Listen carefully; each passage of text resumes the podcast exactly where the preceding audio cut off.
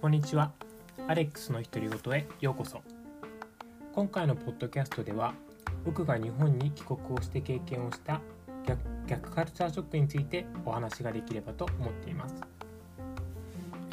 思議なもので日本で生まれ育っているにもかかわらず海外という世界に数年住んでいるとその異世界が日常になり常識になってくるものです。特に海外生活で一番長く生活をしたシンガポールではだいたい在歴が3年を過ぎたあたりから見聞きするもの自分自身の言動仕事のやり方など完璧に現地に染まってしまい日本に一時帰国するために外国旅行をしているような妙な気分になることが増えたのを覚えています。昨年夏に日本に本帰国をした当時日本のオフィスで働き始めた際もなんですがかんあのすごく多くの逆カルチャーショックを感じることがありました。今思い返すとその逆カルチャーショックの経験ってすごく面白い経験だったなというふうに思うことも多いのでその何点かを本日は紹介したいと思います。まず第1点目。第1点目はサービス業の人の対応がやたらと丁寧。だということです。お店やレストランなどだけじゃなくてセブンイレブンなどのコンビニだとかあとは宅配便の配達の人なんかもとても細やかにサービスをしてくださるということに、まあ、帰国当時すごく違和感を覚えたのを覚えています。個人的にはそういったサービスが受けられるっていうのはどちらかというと嬉しいというよりは、まあ、ここは5つ星ホテルじゃないんだからそこまでしなくてもいいよっていうこうそのちょっと従業員の方大変だなって思うような心境がどちらかというと強かったです。特にこうシンガポールに住んでいた時に近所のコンビニの店員さんって結構インドとかバングラデシュから出稼ぎできている方がこうあのお会計のところレジを担当してることが多くって皆さんよくスマホでこうおそらくこう自分の母国にいる家族とテレビ電話をずっとしていてお客さんには一別もくれないみたいな そんなことが多かったので、ま日本のコンビニだとそういうこう外国から来てらっしゃる店員さんとかも最近東京では増えているんですけれどそういった方もすごく美しい日本語で対応してることにすごくビビったっていうそういった覚えがあります。2つ目にこれはすごくこう外国人チックな 逆カルチャーショックの一つなんですけどお辞儀っていうのが2つ目の逆カルチャーショックです。特にこうシンガポールで仕事をしていてこう長らくお辞儀をする人を日常生活で見なかったりあと自分自身もこう仕事上とかこう新たにこうお友達を紹介された時なんかにお辞儀をするっていうこと長らくしていなかったので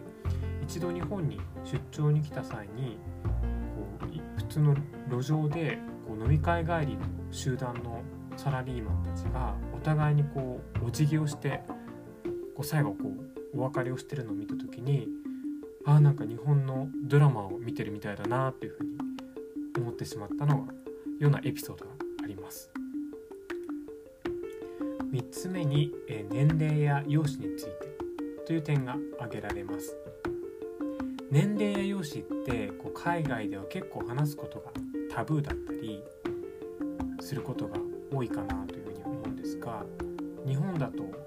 テレビ番組でのこうトークの中だったりあとは広告なんかで年齢や容姿に触れていることがとても多いなというふうに帰国した際に気づきました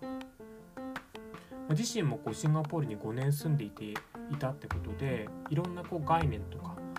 感覚が変わってしまっているところも多いのかなというふうに思うんですけれどまあ、こんなにこう年齢のことを話題にしたりあと容姿について人がこうとやかく言ったりとかっていう、まあ、そういった文化が日本にあるんだなっていうことを再認識した出来事でもありました。年齢に関して、えー、ちょっと関係するエピソードなんですが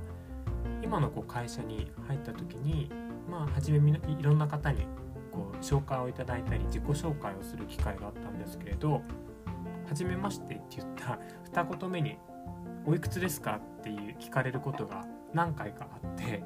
あのそういったハラスメントじゃないかなとその時は感じて本当にこう社内の人事部に通報しようかなと思ったぐらいです。